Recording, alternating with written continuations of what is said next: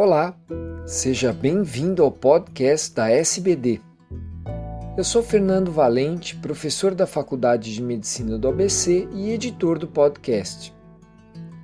Esses programas contam com a participação de grandes diabetologistas brasileiros. Nessa edição, será comentado um paper sobre o risco de fratura em diabéticos tipo 2 nos estudos com canagliflozina.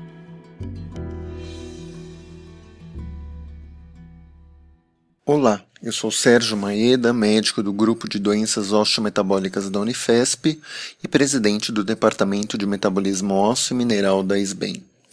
Hoje eu vou comentar um artigo publicado no Journal of Clinical Endocrinology and Metabolism no mês de agosto deste ano, cujo título é Efeitos da canaglifosina no risco de fraturas em pacientes com diabetes do tipo 2.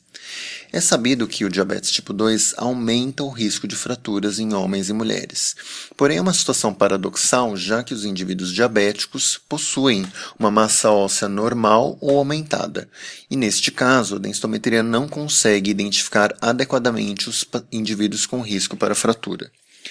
Além disso, existem outros fatores que contribuem para elevar esse risco, tais como hipoglicemias, a presença de neuropatia periférica autonômica, nefropatia e retinopatia. Neste estudo, os autores fizeram uma compilação de nove estudos fase 3 duplos cegos randomizados contra placebo e outras medicações como glimepirida e sitagliptina. Pacientes usaram canaglifosina 100 ou 300 mg por pelo menos um ano. As análises foram divididas em três grupos: na população geral, que tinha 10 mil pacientes, e duas subpopulações. Uma do estudo Canvas, que envolveu pacientes com alto risco cardiovascular, e a análise do grupo não Canvas, que consistia em mais de 5.800 pacientes. A maior parte dos estudos teve segmento dos pacientes durante 52 semanas, exceto dois do grupo não Canvas, que selecionaram dados de 104 semanas. Nos resultados, a compilação dos estudos não Canvas não evidenciou diferença na incidência de fraturas entre o grupo canaglifosina e o grupo não canaglifosina. Na análise dos dois estudos não Canvas, que duraram dois anos, também não se evidenciou diferença na incidência de fraturas entre os dois grupos. Porém, no estudo Canvas, a incidência de fraturas foi significativamente maior no grupo canaglifosina em comparação com placebo, 4% versus 2,6%. Fraturas mais comuns observadas no grupo Canvas foram fraturas dos membros inferiores e superiores, sem diferenças entre a dose de 100 e 300 mg. Vale ressaltar que os pacientes participantes do estudo Canvas, em comparação com os outros estudos que fizeram parte dessa compilação, eram indivíduos mais velhos, com maior IMC, maior hemoglobina glicada e maior tempo de duração do diabetes. Os autores ressaltam na discussão que o resultado do aumento do risco de fraturas encontrado na compilação desses nove estudos se deve principalmente ao peso do estudo Canvas na composição da população, já que ele responde por mais de 50% dos indivíduos recrutados. Os autores ponderam que nos dois estudos não Canvas, que duraram dois anos, não houve aumento do risco de fraturas, porém eram estudos com um pequeno número de pacientes. A razão pela qual houve aumento da incidência do risco de fraturas nos pacientes que usaram canaglifosina no estudo Canvas ainda é desconhecido e pode possivelmente estar relacionada a fatores extrínsecos à saúde óssea. Na revisão da literatura, os autores comentam que houve um estudo com canaglifosina que demonstrou uma pequena, mas significante perda de massa óssea no fêmur total de significado clínico desconhecido.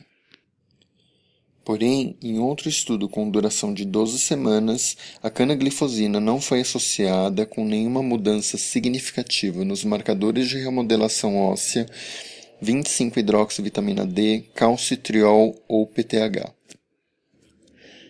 Até o momento, também não existe evidência da presença de SGLT2 tanto no osso como na medula marrom.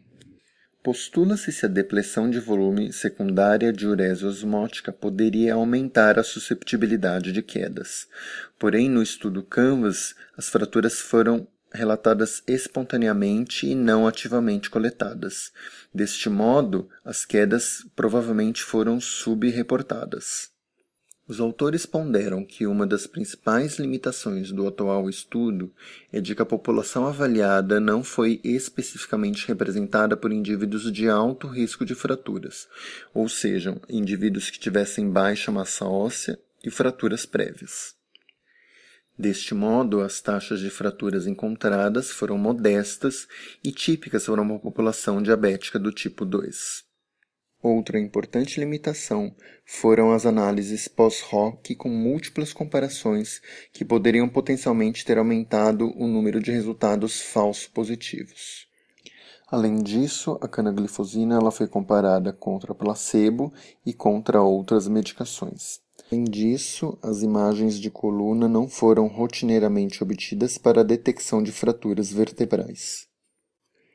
Diante da questão levantada por esse artigo, os efeitos da canaglifosina nas fraturas continuam a ser monitorados em estudos outros, incluindo um braço do estudo Canvas que examina os desfechos renais e num outro estudo Credence que avalia a canaglifosina na nefropatia diabética.